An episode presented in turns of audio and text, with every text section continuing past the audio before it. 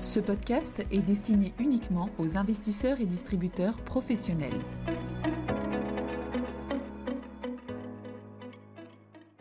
Bonjour à tous, bienvenue dans cette édition de 5 minutes pour comprendre, où nous allons parler des comités de politique monétaire de la Fed et de la BCE de juillet 2023. Avant de commencer, rappelons le contexte qui prévalait au moment de ces comités de politique monétaire. Aux États-Unis, l'inflation a continué à décélérer en juin, l'inflation totale atteignant 3%, soit son plus bas niveau depuis deux ans. L'inflation sous-jacente, c'est-à-dire l'inflation hors énergie et alimentation, qui était restée désespérément élevée cette année, est passée de 5,3% à 4,8%, ce qui est spectaculaire car une baisse d'un demi-point de pourcentage de l'inflation sous-jacente n'est arrivée que deux fois en 40 ans. En ce qui concerne l'activité, les indicateurs ont été plutôt mitigés, avec un nouveau plus bas de cycle pour l'ISM manufacturier à 46, mais avec un rebond de l'ISM service. Par ailleurs, la dynamique de crédit bancaire a continué à s'affaiblir, notamment pour les prêts aux entreprises. En zone euro, l'inflation a également poursuivi son net ralentissement à 5,5% en juin à la fois pour l'inflation totale et pour l'inflation sous-jacente. C'est nettement en dessous du pic d'inflation de 10,6% observé en octobre 2022, mais nettement au-dessus de la cible des 2%.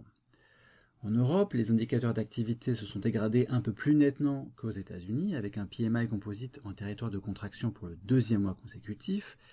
Les enquêtes services, mieux orientées que les enquêtes manufacturières, se dégradent elles aussi. Parmi les développements marquants, on pourra noter la très bonne résistance du marché du travail, mais la très forte détérioration de la distribution de crédit au secteur privé.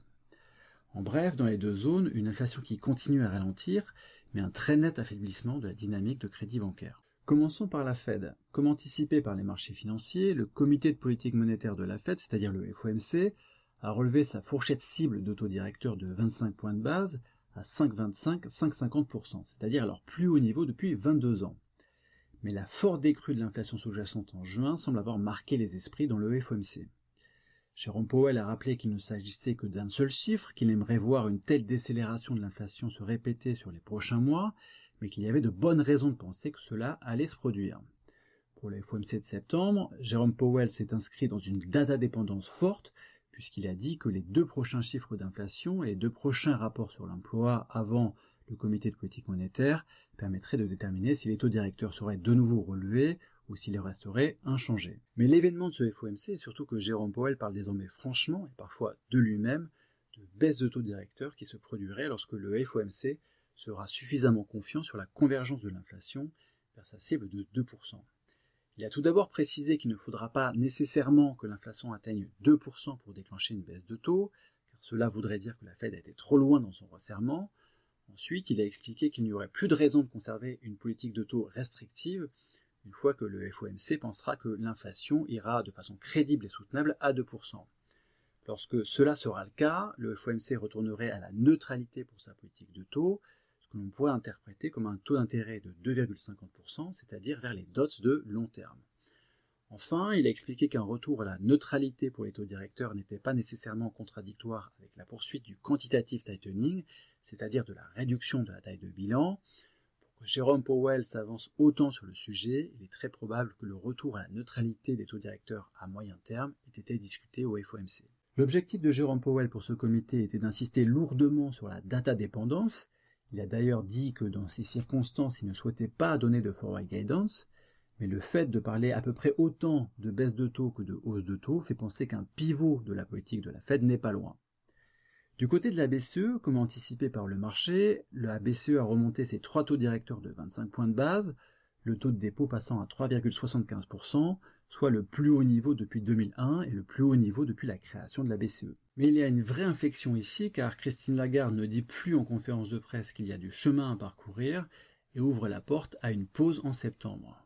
Comme pour la Fed, le Conseil des gouverneurs se retranche derrière la data dépendance en expliquant qu'il y aura deux chiffres d'inflation et de nouvelles prévisions des économistes de la BCE avant le comité de septembre, et Lagarde a expliqué explicitement que ces éléments permettront de décider si la BCE relève ses taux en septembre ou si elle marque une pause. Elle a résumé les choses de cette manière, nous arrivons à une étape où nous serons guidés par les données pour déterminer s'il faut une nouvelle hausse d'autodirecteur ou une pause. Point important, le Conseil des gouverneurs n'a pas discuté l'opportunité d'accélérer la réduction du bilan Christine Lagarde a rappelé que les taux directeurs étaient l'outil principal de politique monétaire. L'hypothèse de vente sèche de titres paraît donc écartée. Pour résumer, la Fed et la BCE remontent toutes les deux leur taux directeur de 25 points de base pour les porter au plus haut niveau depuis une vingtaine d'années, mais elles vont désormais se retrancher derrière la data dépendance en espérant que la décélération de l'inflation se poursuive. Cela devrait être le cas et on devrait désormais pouvoir évoquer de façon crédible la fin des cycles de hausse de taux directeur. Merci de votre écoute et à bientôt. Communication promotionnelle non contractuelle. Les commentaires et analyses reflètent l'opinion de CPRAM sur les marchés et leur évolution en fonction des informations connues à ce jour. Du fait de leur simplification, les informations données dans ce podcast sont inévitablement partielles ou incomplètes.